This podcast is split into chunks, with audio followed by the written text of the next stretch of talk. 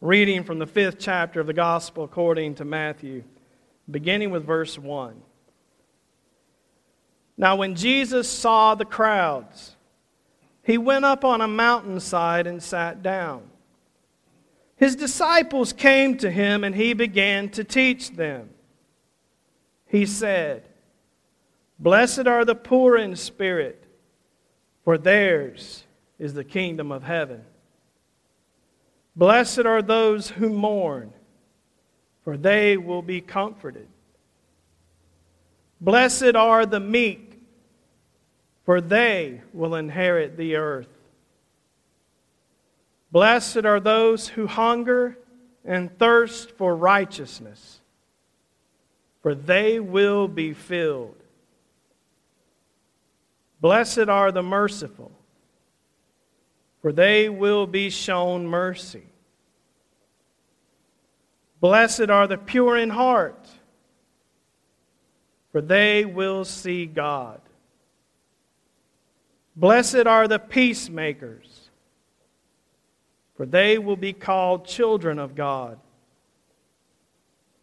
Blessed are those who are persecuted because of righteousness, for theirs is the kingdom of heaven. Blessed are you when people insult you, persecute you, and falsely say all kinds of evil against you because of me. Rejoice and be glad, because great is your reward in heaven. For in the same way they persecuted the prophets who were before you. The word of God for the people of God. Thanks be to God. Before I get into my opening story, I want to tell you some things about the Beatitudes that probably going to mess up my sermon and get me off track and all that kind of stuff because I just got, you know, I got a couple notes this Sunday. I'm going to uncover those and see if that'll help me, but it's just part of it. Got ADHD brain like mine. If you start talking about other stuff, you get lost in there. Anybody else ever had that experience?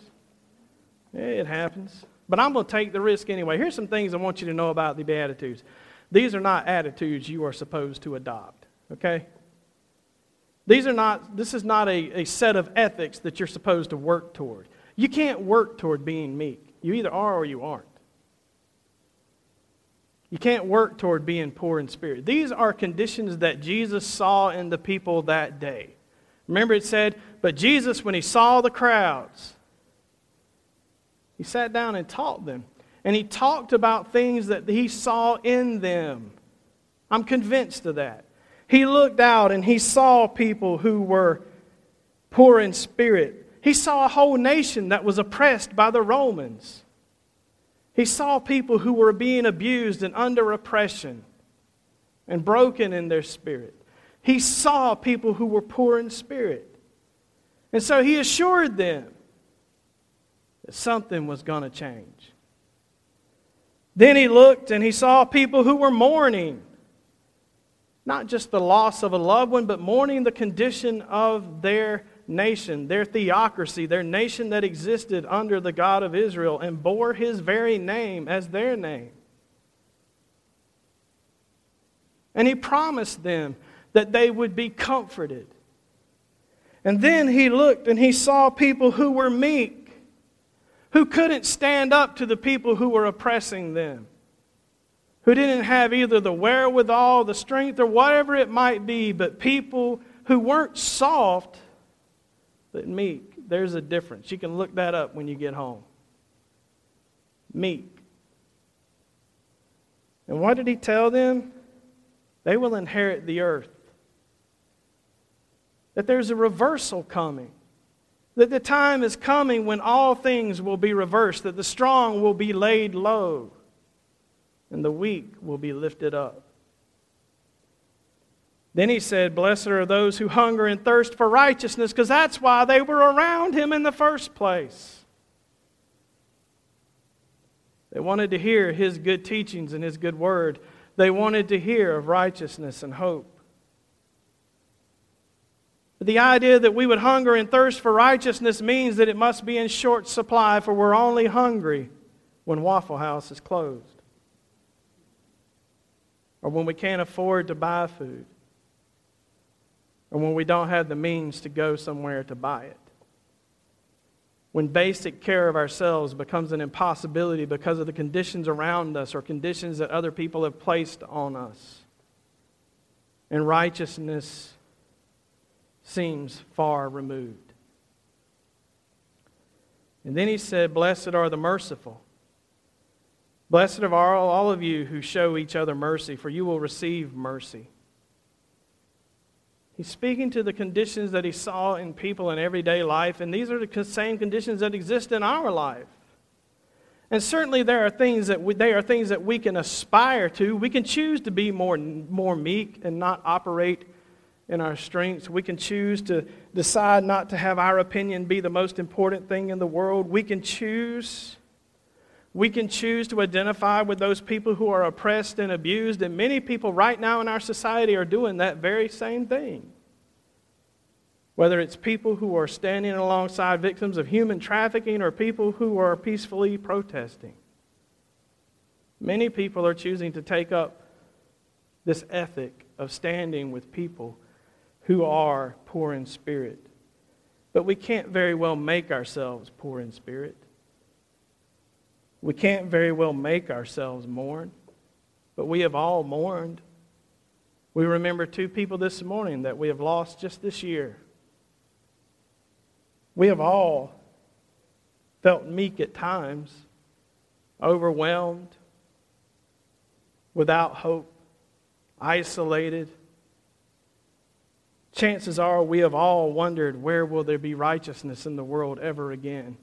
Where will it happen that people will value truth over whatever they can say to get ahead? Can you imagine a world like that? We don't live in that world. But a world where righteousness is the rule of the day, where we don't need laws to make people behave. Surely we know what it is to thirst for righteousness. And surely we also know what it is to long for mercy. And Jesus said that all of the people who experience those things are blessed. They're happy. And why were they happy that day? Why were all of those people in front of him who were experiencing those things happy? Because the Son of God was in their midst. The Beatitudes are not attitudes that we're supposed to be about having. They're promises that God is at work. They're promises that God is going to do something. And they're also descriptions of the life of Jesus. These words that came from the mouth of the Son of God were promises to us that God is about to do something, and that the pure in heart gathered that day would see God. And he going on to say that blessed are the peacemakers, and very often we have applied that to our military, which is okay. They do make peace in some places, but that's not what Jesus is talking about.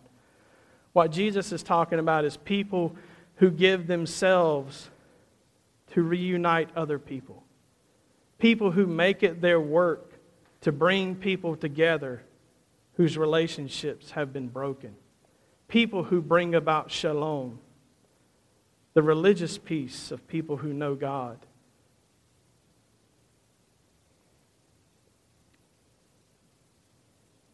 And then blessed are those who are persecuted for the sake of righteousness, for theirs is the kingdom of heaven.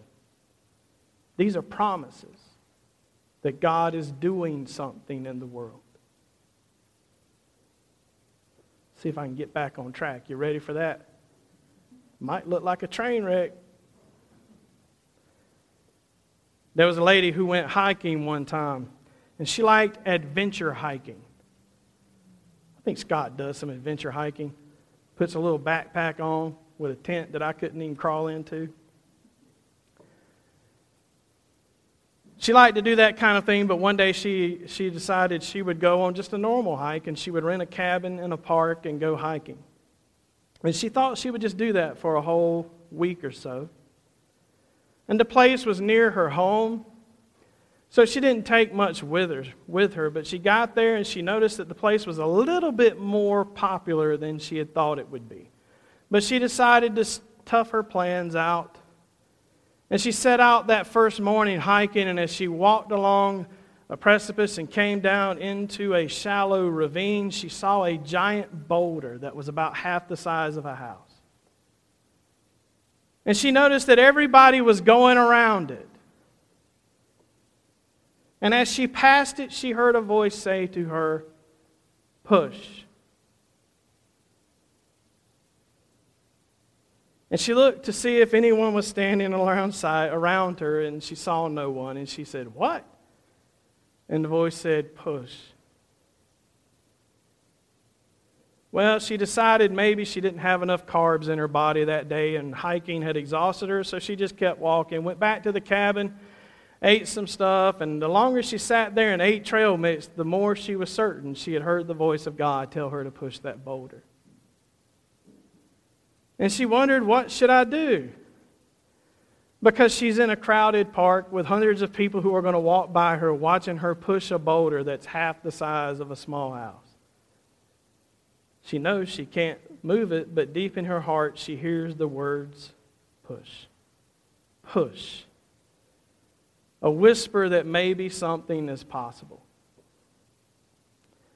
So the next morning, she puts on two pairs of socks to protect herself from blisters, puts on a pair of gloves, and hikes to the rock, puts her hands against the rock, pushes her feet backward to get some leverage, and she begins pushing.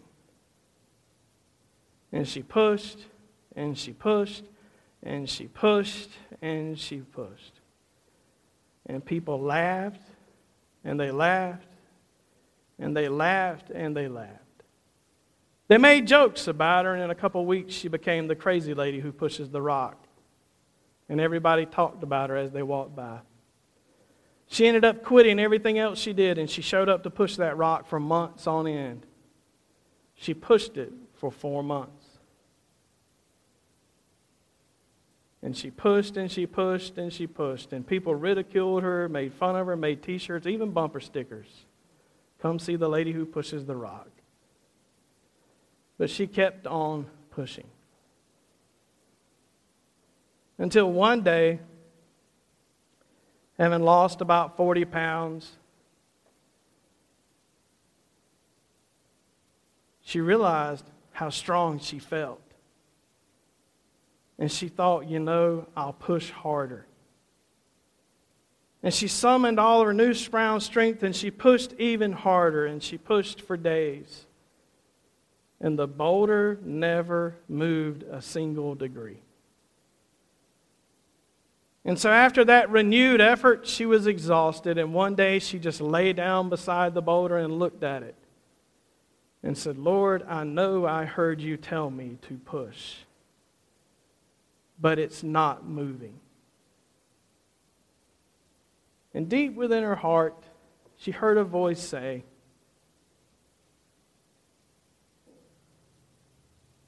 But look how strong you are now. She said, But Lord, it's not moving. And the Lord said to her, I didn't tell you to move the boulder, I told you to push the boulder. And all day long, for six months, you have stood and pushed something that everybody else thought was impossible to move. And every day, hundreds of people have walked by you and seen your faith. Every day, hundreds of people have walked by you and thought about the things in their lives that they were pushing, the things that they were struggling against. Every day, People have watched you push. I didn't ask you to move the boulder. I asked you to push the boulder. And at that moment, she felt the greatest calm she had ever felt. Dear ones, when Jesus gives these Beatitudes, he's not giving us a boulder to push. He's assuring us that God will move the boulder. That God will move the obstacles of sin and death and oppression and hatred and persecution and all those things that hold humanity back from realizing the full life that God intends for us. God has not called the church to move the boulder, but He has called the church to push.